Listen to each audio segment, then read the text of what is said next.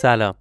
اجازه بدید یادآوری کنم که اگه ساعت صفر رو برای بار اوله که دارید گوش می‌کنید لطفا برگردید و کار ما رو از قسمت اول دنبال کنید. چرا که ساعت صفر یه پادکست سریالیه که قسمتاش به هم مرتبطه. متشکرم. لطفا تا انتهای کار همراه ما باشید چون درباره تاریخ پخش قسمت بعدی و چند تا موضوع دیگه می‌خوام با شما صحبت کنم.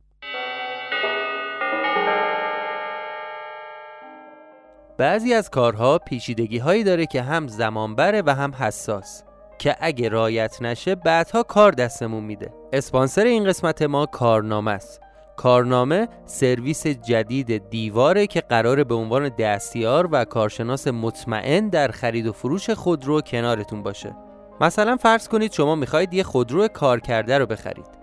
واسه اینکه از شرایط فنی، رنگ و بدنه اون ماشین خیالتون راحت باشه کافیه یه درخواست کارشناسی آنلاین ثبت کنید تا کارشناسای کارنامه در کمتر از نیم ساعت در محل حاضر بشن و 435 آیتم از ماشین مورد نظر شما رو بررسی کنند. کارشناسای کارنامه بر طبق قیمت های روز بازه مناسب قیمت رو به شما ارائه می‌کنن و یه گزارش کامل از اون ماشین هم به شما میدن نکته جالب اینه که کارنامه گزارش های کارشناسیش رو تا 20 میلیون تومن گارانتی می‌کنه.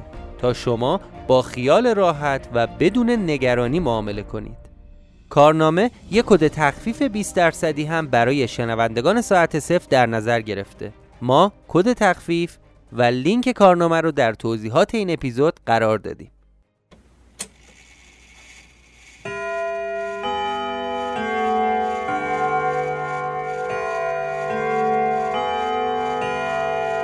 شما به پادکست ساعت صفر گوش می کنید.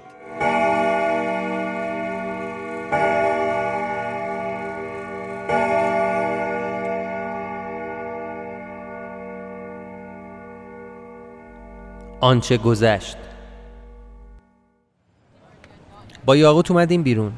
قدم زدیم یه چند دست لباس خریدیم. میون صحبت هامون سعی کردم یه چیزایی رو از زندگی حالش بفهمم. مثلا اینکه دقیقا کجا داره کار می‌کنه. بین اون صحبت ها بهش گفتم راستی یاقوت من یه ماشین لازم دارم. الان می‌دونید چنده چقدر پول لازمه؟ با تعجب گفت ماشین که داریم. گفتم یعنی چی؟ گفت میگم ماشین داریم دیگه یه آریای سفید. تو حیات پشتی خونه. یاقوت سالمه؟ میشه سوارش شد؟ گفت آره بابا من هر رو باش میرم سر کارو برمیگردم. یاقوتو پیاده کردم و اومدم دم عکاسی درخشش. یه جایی تو اون کوچه های پشتی ماشین رو پارک کردم و اومدم دم مغازه. گفتم خانم شمس من تازه رسیدم اینجا. هفته پیش بود که رفتم پیش آقا سعید. خود آقا سعید این انگشتر رو بهم داد که پرید تو حرفم. می‌دونم آقا. لازم نیست توضیح بدی. ما منتظرت بودیم. بعدم به دخترش گفت بگو برای آقا چای هندی بیارن بعد از اینکه آخرین قلوب از چاییمو خوردم منم سیگار رو روشن کردم. بهش گفتم آخه خود آقا سعید بهم گفت بیام پیشتون. لبخند زد و سرشو تکون داد. آره ملکی مرد صاف و ساده ای بود. دفعه اولی که رفته بودی پیشش بهمون خبر داد. خانم شمس این امانتیه رو که باید از شما بگیرم اون اون کجاست؟ بعد جواب داد که بله بله بله بله بله. اتفاقا همینجاست. یه لحظه بشین تا برم برات بیارم. من یکم تعجب کردم. گفتم واقعا همینجاست؟ گفت بله بله. میگم که ما خیلی وقت منتظرتیم. یه لحظه صبر کن. برمیگردم. بعد خودشم از اتاق رفت بیرون. موقعی که داشت می‌رفت به هم گفت چیز دیگه ای لازم ندارید؟ یه لحظه حس کردم سرگیجه دارم. گفتم بله. از چی مطمئنم؟ بعد دیدم خندش ادامه دار شده از اتاق رفت بیرون و در اتاق رو قفل کرد. اه دنیا داشت دور سرم میچرخید. چشام همه جا رو تار می‌دید. با این حال با تمام زورم مش میکوبیدم به در چوبی اتاق. داد می‌زدم. خانم خانم شمس. یکی بیاد به داد کمک. کمک.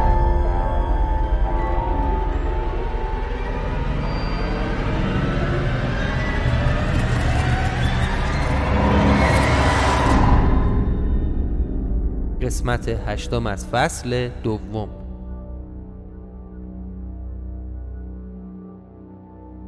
هرچقدر داد و فریاد کردم و مش کوبیدم به در و دیوار دیگه فایده نداشت. بعد از چند لحظه بیهوش شدم. یه چیزی توی چایم ریخته بودن. انگار از قبل واسه اومدنم نقشه داشتن.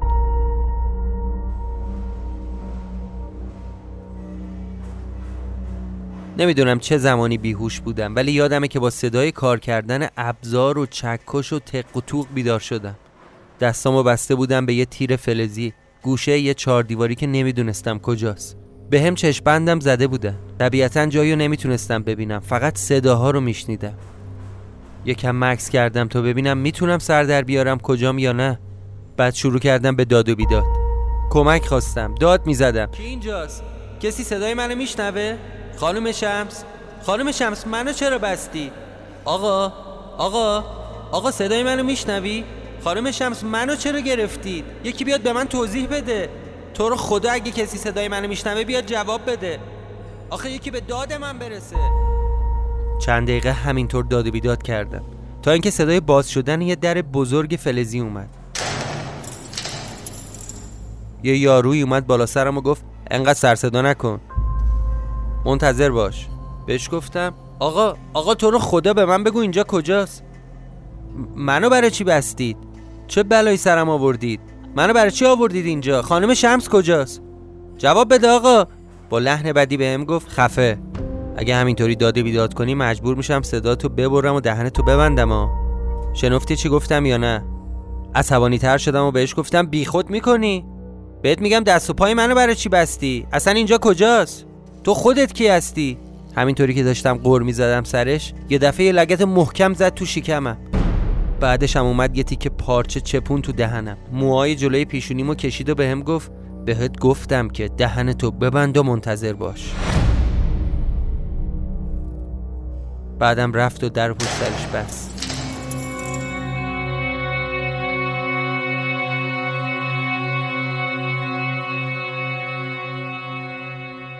یه چند ساعتی با همون وضعیت اونجا اسیر بودم دهنم بسته بود و دیگه داد و بیدادم نمی‌تونستم بکنم.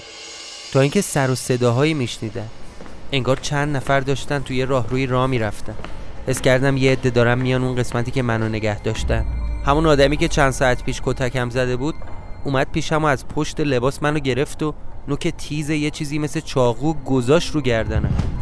بعد اومد در گوشم و آروم به هم گفت تکون اضافه بخوری شارگه تو می‌زنم. مثل یه پسر خوب حرف گوش کن. ورج ورجه اضافی هم موقوف. تن لشت تکون بده را بیاف منم ناچار حرفشو گوش کردم. همینطوری منو کشون کشون را می‌برد و صدای پای چند نفرم کماکان پشت سرم میشنیدم از یکی دو تا پیچ رد شدیم و اومدیم توی راه رو تا اینکه دوباره صدای باز شدن یه در بزرگ اومد. اون یارو که چاقو رو رو گردنم گذاشته بود به زور گردنم و فشار داد سمت پایین و به هم گفت تعظیم کن. تعظیم کن بی پدر و مادر. بهت میگم تعظیم کن. بعدش هم منو بردن نشوندن روی صندلی. یکی دو نفرم اومدن بهش کمک کردن تا دست و پای منو ببندن. از صداها می‌تونستم بفهمم که بقیه افرادم اومدن نشستن تو اون اتاق. هزار جور فکر اومد تو سرم. خدای من اینا می‌خوام با من چیکار کنن؟ اصلا منو برای چی زندانی کردن؟ خود سعید ملکی به من گفت برو پیش ترلان. حالا اینا از جون من چی می‌خوان؟ بعد صدای یه زن رو شنیدم که گفت به رسم فانوس به رسم فانوس. صاحب فانوس. سلام به صاحب ای صاحب فانوس. ای صاحب فانوس. صداشو شناختم. صدای ترلان بود. همینجوری داشت یه سری کلمات عجیب و غریب می‌گفت. فانوس. داران و فانوس دیگرانی هم که تو اون اتاق بودن جملاتش رو آروم تکرار می‌کردن بعد همه جا ساکت شد. ترلان شمس بود. آره خود ترلان شمس بود. حرفاشو اینطوری ادامه داد. دوستای عزیز این همون فردیه که دو ساله داریم دنبالش میگردیم. فقط نمی‌دونم در مورد ما چه فکری کرده بود که با پای خودش اومد تو دفتر منو ازم خواست امانتیشو بدم. احمقانه است نه؟ بعدش گفت چشاشو باز کنید. از پشت سر یکی چشپندم و باز کرد. اولش که نور به چشام خورد چشام داشت از حدقه می‌زد بیرون. نور محیط داشت کورم می‌کرد. چند لحظه طول کشید تا تاری چشام از بین بره و بتونم درست ببینم اونجا چه خبره. با ترس داشتم دوروبرم رو نگاه می‌کردم یه سالن 40 50 متری بود که در و دیوارش پر بود از گردسوز و فانوسای نفتی. همشون هم روشن بود. درست روبروی صندلی که منو نشونده بودن یه صندلی بزرگ بود. شبیه تخت پادشاه ها جنسش از سنگ مرمر بود و دو سه تا پله می‌خورد و ارتفاعش از بقیه ها بالاتر بود.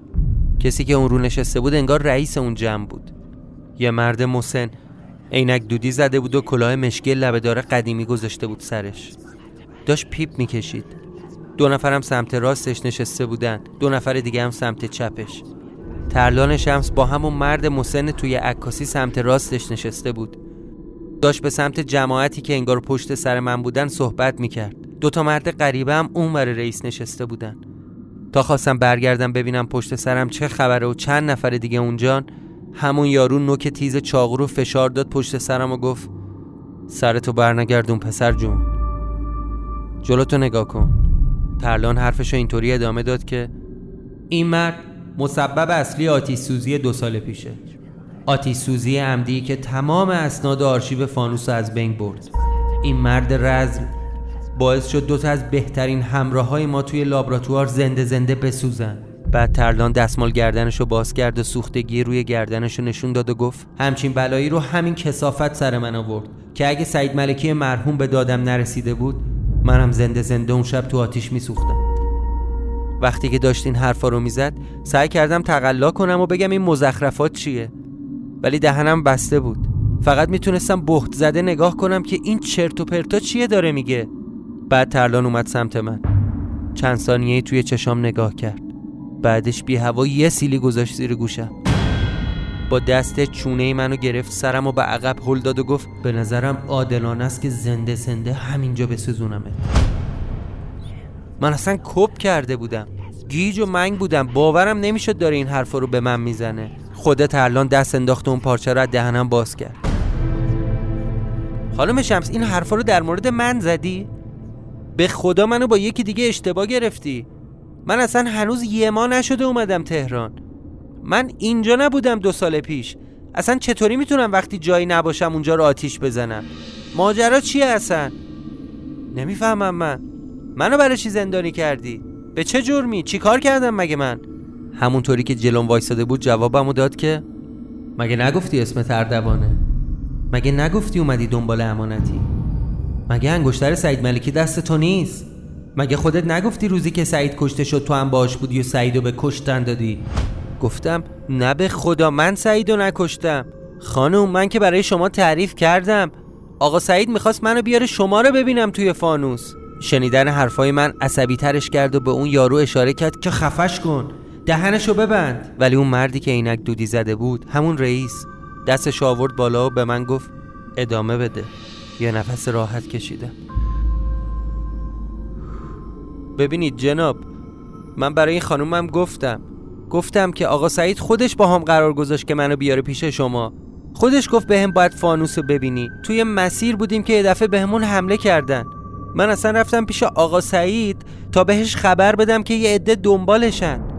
این انگشترم خود آقا سعید بهم داده. وقتی که اون روز منو برد تو خونه و امانتی و بهم داد بعدش خودش این انگشتر رو دستم کنم. بهم گفت این انگشتر رو دستت کن برو پیش ترلان شمس. بگو منو سعید فرستاده.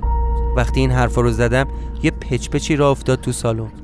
از پشت سرم صدای هم همه می اومد. بعد چند ثانیه ترلان برگشت به سمت رئیس و گفت ملاحظه فرمودید؟ داره انکار می‌کنه. منم داد زدم که چیو دارم انکار می‌کنم اصلا ماجرای آتیش سوزی چیه من نمی‌دونم شما راجع به چی حرف می‌زنید به خدا منو اشتباه گرفتید به خدا من نبودم ترلان که داشت عصبی و عصبی تر می‌شد برگشت سمت من و گفت خودتو به اون راه نزن تو نبودی؟ تو تهدید نکرده بودی اگه امانتی رو بهت ندیم آتیشمون می‌زنی؟ تو نبودی؟ پس کی بود؟ کی دنبال این امانتی هست جز تو؟ کی دلش می‌خواد که اون دستگاه رو بسازه؟ کی دنبال بله؟ بعد از اینکه پیغام فرستادی امانتی رو می‌خوای بهت گفتیم نه اعتماد نداریم بهتون نمیدیم. فردا ظهرش نیومدی با دوتا گالون بنزین ساختمون عکاسی قبلی من آتیش زدی؟ مگه تو اردوان نیستی؟ نکنه چند تا اردوان وجود داره؟ بعدش هم بلند شدی با کمال پررویی دوباره اومدی تو دفتر منو میگی سلام من اردوانم امانتیمو بده؟ منو تهدید می‌کنی با این کارات؟ فکر کردی بعد اون حماقتی که کردی؟ من امانتی رو توی دفتر خودم نگه میدارم؟ اونجا بود که تازه فهمیدم اینا دارن راجب چی صحبت می‌کنه خدای من ای وای. اون یکی اردوان پوفیوز اومده این کارا رو کرده. سعید ملکی به هم گفت نفر قبلی اذیتمون کرده بود و دنبال یه چیزایی بود. ولی به هم نگفته بود که همچین کارایی کرده. اگه می‌دونستم پامو دفتر اون زن نمیذاشتم. اونجا بود که دوزاری مفتاد ترلان شمس هم همینطوری داشت داد و بیداد می‌کرد. از کسافتکاری های اردوان می‌گفت. بعد رو کرد به منو گفت چی شد؟ چرا خفه خون گرفتی؟ تو اون چند ثانیه سعی کردم ذهنم رو جمع جور کنم و متمرکز بشم. تمام اون اتفاقا رو توی ذهنم آوردم تا بتونم یه منطق توش بکشم بیرون. بعد شروع کردم به حرف زدن. یه نفس عمیق کشیدم و گفتم خانم شمس جناب خواهش می‌کنم یه لحظه به حرفای من گوش کنید. همه ساکت شدن. انگار منتظر بودن که جواب منو بشنون. گفتم اردوان اسم اصلی من نیست. این اسمیه که بهم به گفتن باید بذارم رو خودم. نذاش جمله من تموم شه. داد زد مزخرفه. داری چرند میگی. فکر کردی ما بچه ایم احمق گفتم نه به خدا. به همه مقدسات من یه ما نیست اومدم تهران. ولی انگار انگار دو سه سال پیش هم یه شخصی اومده خودش رو اردوان معرفی کرده و این کارایی که شما میگی و اون انجام داده. اصلا آقا سعید به من گفت. گفت که نفر قبلی یعنی یعنی همون اردوان قبلی یه سری کارهای اشتباه کرده ولی به من نگفت همچین جنایتهایی انجام داده. به خدا من می‌تونم ثابت کنم که منو با اون اشتباه گرفتید. من اون نیستم. ببینم اینجایی که الان ماییم کفاشیه یا کارگاه تولید کفش یا یه همچین چیزی درسته؟ اون چند نفر همدیگه رو با تعجب نگاه کردن.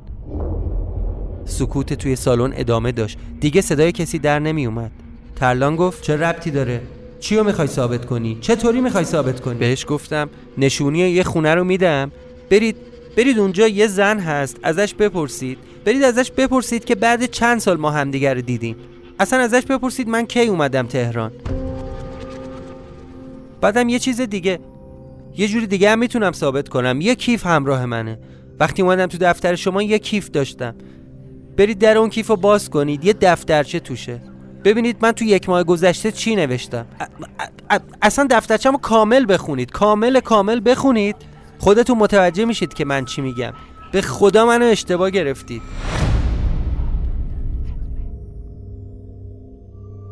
ببینید. ببینید من شما رو نمی‌شناسم. شما هم منو نمی‌شناسید. ولی ولی هر جفت ما داریم روی یه هدف کار می‌کنیم. اینا رو آقا سعید بهم هم گفت.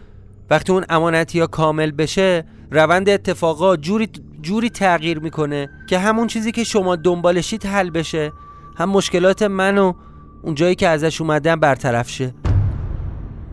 خانم شمس اگه من بتونم اگه من بتونم اون دستگاه رو کامل کنم دیگه هیچ کسی نمیاد دفتر شما رو آتیش بزنه. اسنادتون آرشیواتون از بین نمیره. همکاراتون تو آتیش سوزی کشته نمیشن. خودتون هم آسیب نمی‌بینید. یعنی یعنی تنها راهی که جلوی این اتفاق تو گذشته گرفته بشه همینه. تنها راهش اینه که من اون دستگاه رو کامل کنم. ولی اگه شما منو جای اون یکی مجازات کنید هیچ چیزی عوض نمیشه. هیچ چیزی تغییر نمی‌کنه. تنها شانس شما هم از بین میره. آقا سعید به من گفت که شما چند ساله با هر زحمتی از این امانتی ها رو قایم کردید. حتی کشته شدید فرار کردید. همه اینا رو من می‌دونم. ولی به خدا منو با اون اشتباه گرفتید. اون یکی دیگه بود که دنبال کارهای خودش بود. اون می‌خواست دستگاه رو درست کنه. نه به خاطر حل کردن این مشکلات. به خاطر اینکه می‌خواست مشکل شخصی خودش رو حل کنه. وقتی آقا سعید امانتی رو بهم داد به من گفت که باید فردا ببرمت فانوس رو ببینی. فانوسی هم باید تو رو ببینن. نشون به اون نشون که وقتی بهمون حمله کردن به رانندش گفت نرو سمت کفاشی. آقا سعید داشت منم یاورد پیش شما. پس من چطوری می‌تونم آقا سعید رو به کشتم بدم؟ همینطوری داشتم تون تون حرف می‌زدم و التماس می‌کردم. ترلان شمس با سر اشاره کرد به کسی که پشت من وایستاده اون یارو هم دوباره دهن منو بست. پچ پچه و هم همه توی سالن بلند شد. ترلان شمسم رفت به گوشش و یه چیزی زمزمه کرد اونم سرشو تکون داد و ترلان رفت سر جاش نشست. منتظر بودم که قراره چه اتفاقی بیفته. رئیس فانوس به اونایی که پشت سر من وایستاده بودن گفت ببریدش. اونو هم دوباره دهن و چشامو بستن و منو ورداشتن بردن پرت کردن تو همون جایی که از اول بودم.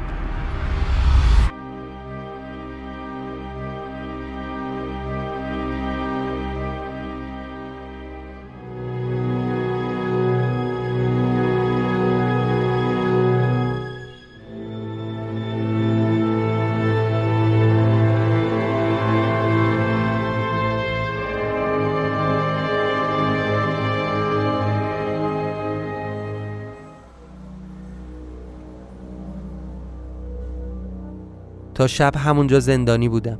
از قطع شدن صدای کار کردن کارگرا فهمیدم که شب شده.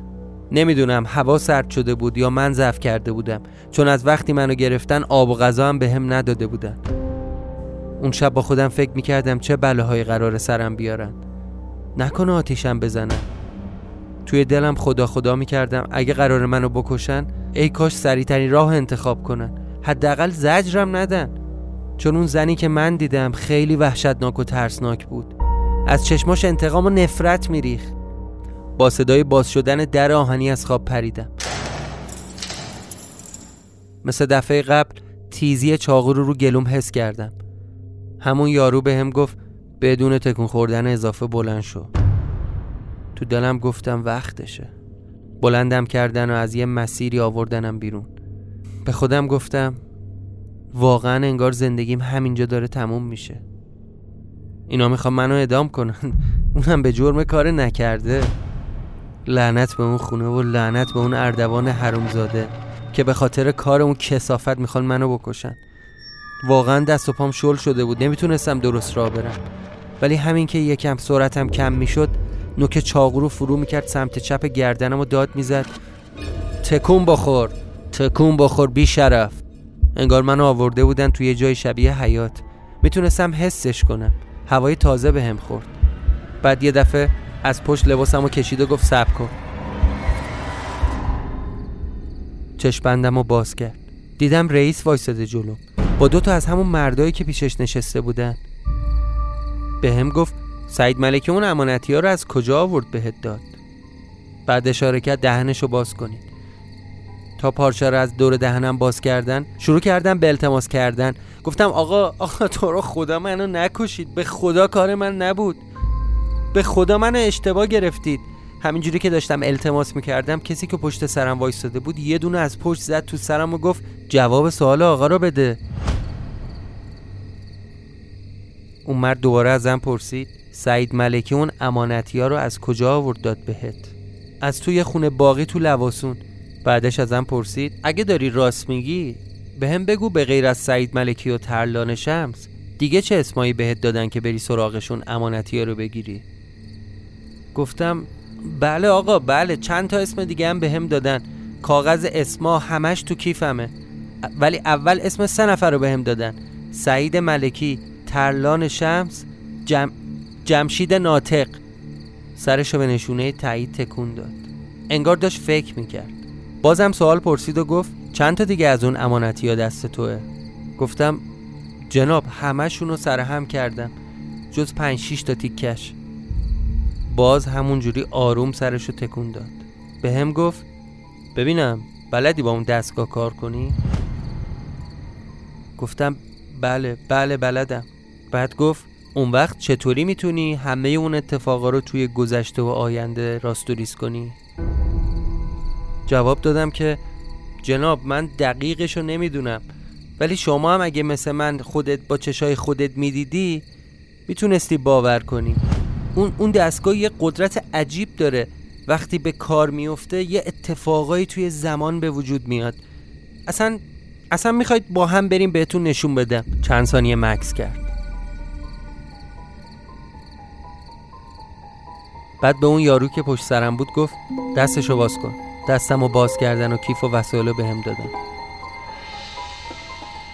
رئیس جلو افتاد و یکی از اون مردا هم کنارش. برگشت به من و گفت دنبالم بیا. اون یارو هم که چاقو دستش بود منو هل داد جلو و گفت نمیشنوی؟ را بیفت دیگه. از اون حیات اومدیم بیرون. یه جای شهر بودیم شبیه بازار. چون پر از مغازه های تعطیل بود با کرکره های پایین. چند قدمی از اونجا دور شدیم بعد یه ماشین نگه داشت و سوارم کردن. خود اون مرده نشست کنارم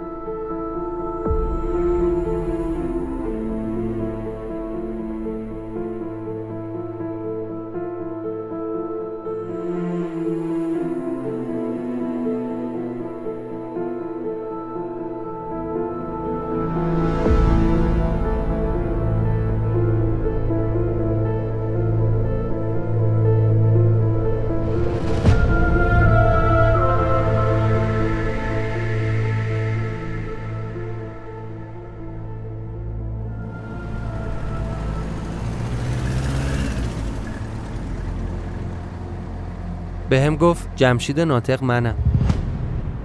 اگه اسم منو نمی‌دونستی حرفتو باور نمی‌کردم. آخه سعید قبل از اینکه کشته بشه با من تلفنی صحبت کرد. من حرفاشو قبول کردم. اما ترلان از وقتی دوتا از بچه هاش توی آتیش سوزی کشته شدن شب و روز منتظر یه نفر به اسم اردوان بود تا ازش انتقام بچه هاشو بگیر بعد مچ دستم گرفت و گفت آدرس اون زنی که گفتی می‌تونه شهادت بده تو اونجا نبودی رو بده. می‌خوام خودم باش صحبت کنم تا مطمئن شم. اگه ادعایی که کردی درست باشه باهات همکاری می‌کنم.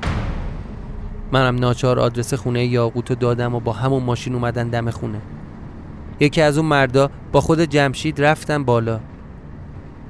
رفتن سر وقت یاقوت.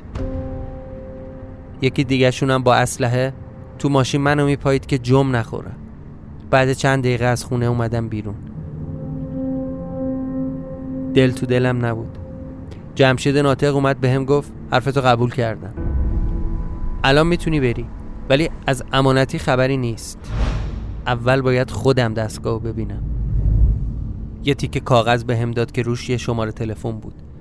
به هم گفت فردا زنگ بزن تا بیام اون دستگاهی که ادعا می‌کنی و خودم با چشای خودم ببینم. تا من بلو نبینم امانتی رو بهت نمیدم. فهمیدی یا نه؟ گفتم بل؟ گفت اسم اون دستگاه بله بل. دیگه انقدر که باید انگلیسی بلد باشی. معنیش میشه زنگ. فردا ساعت دوازده زنگ بزن به این شماره. بعدم سوار ماشین شدن و رفتن.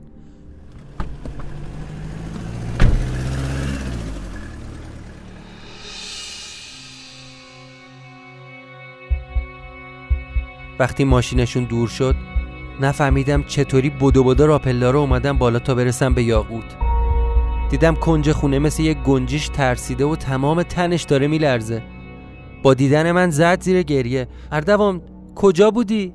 من دو روز منتظرتم چی شده؟ اینا کی بودن؟ اینا چرا تفنگ داشتن؟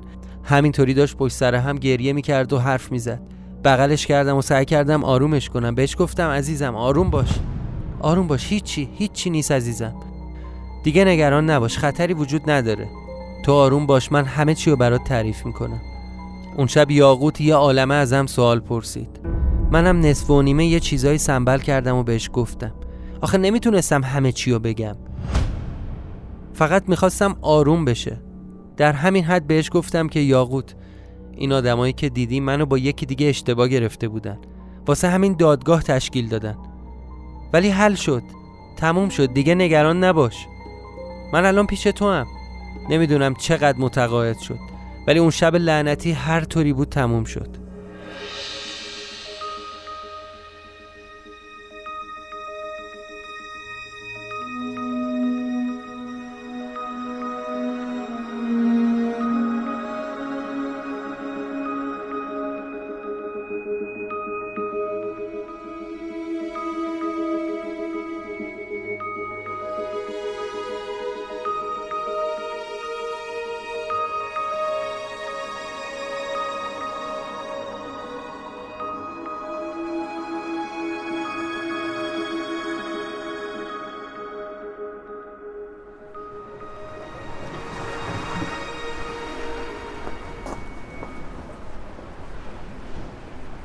فردا صبح زود از خونه یاقوت زدم بیرون.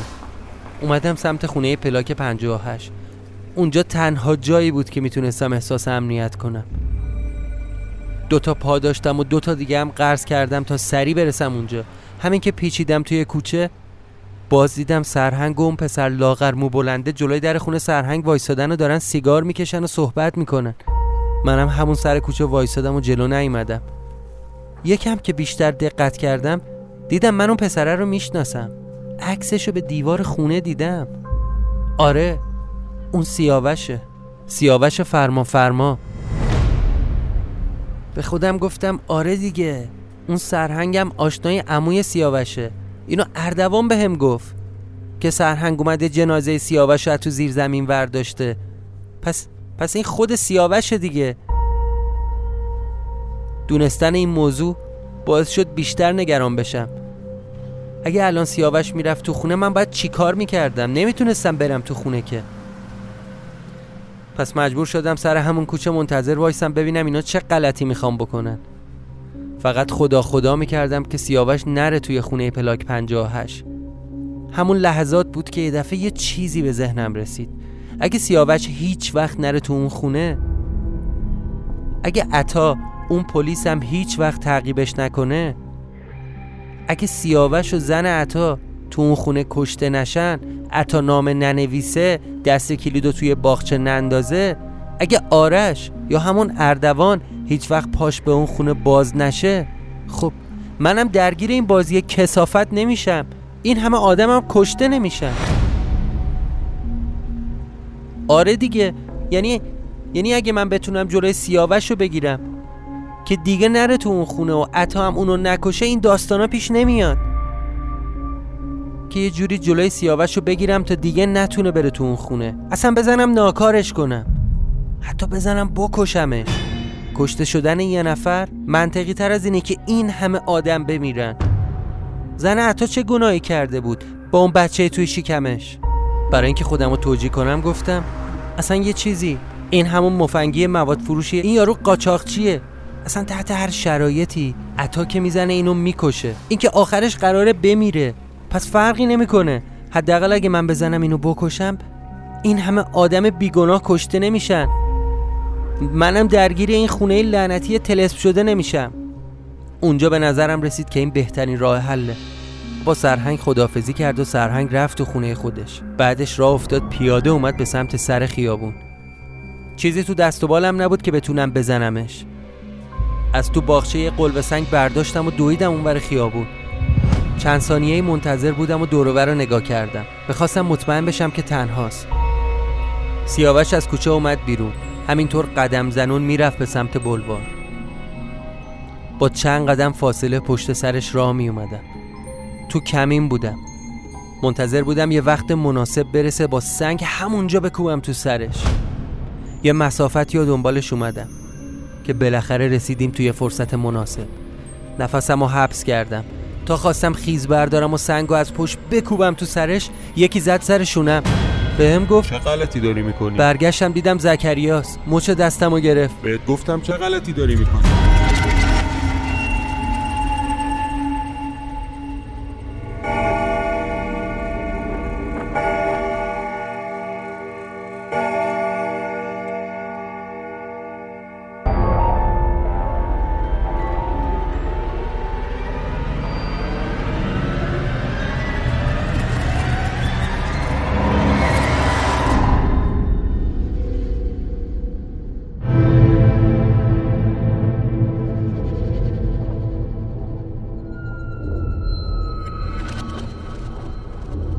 پایان قسمت هشتم.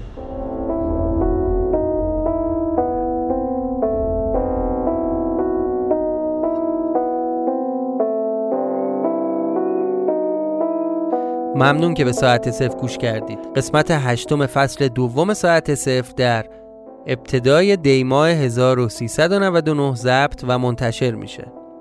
همینجا می‌خوام به کسایی که سال جدید میلادی رو جشن می‌گیرن تبریک بگم. مخصوصا اون دسته از شنوندگانی که بیرون از ایران زندگی می‌کنن. از همه شما می‌خوام در هر پلتفرمی که ساعت صفر رو گوش می‌کنید برای ما درباره این اپیزود کامنت بنویسید و نظرتون رو بگید. ما تک تک نظرهای شما رو می‌خونیم. لطفا ما رو در شبکه های اجتماعیتون دنبال کنید. اگه اهل اینستاگرام هستید ساعت صفر رو با ID S A A T E C F R. همین الان ساعت صفر رو follow کنید. و اگه از شبکه توییتر بیشتر استفاده می‌کنید با همون ID S A A T E C E F R در توییتر می‌تونید ساعت صفر رو follow کنید. ما اخبار اطلاعات و حواشی این پادکست رو در شبکه های اجتماعیمون منتشر می‌کنیم و اونجا راه مناسبیه تا بدون واسطه و مستقیما با شما در ارتباط باشیم. و اما نکته بعدی. پادکست ساعت صفر مثل هر پدیده مستقل دیگه احتیاج به حمایت و دونیشن مخاطباش داره. مخاطبهای ساعت صفر هم می‌تونن از طریق لینکی که در توضیحات این اپیزود اومده چه کسایی که داخل ایران هستن و چه کسایی که بیرون ایران زندگی می‌کنن با هر مبلغ و هر میزان از ساعت صفر به طور دلخواه و اختیاری حمایت کنن. و اما تاریخ پخش قسمت بعدی. ما در فصل دوم به طور یک هفته در میون اپیزودهامون منتشر میشه و طبیعتا پخش قسمت بعدی ساعت صفر یعنی قسمت نهم از فصل دوم در روز 18 یا 19 دی ماهه. در پایان ازتون خواهش می‌کنم که ماسک بزنید مراقب خودتون باشید و فراموش نکنید که ساعت صفر رو به دوستانتون پسرخاله هاتون پارتنراتون همسراتون حتی خواهر برادر و پدر مادراتون هم معرفی کنید. منتظر قسمت بعدی ما باشید. متشکرم.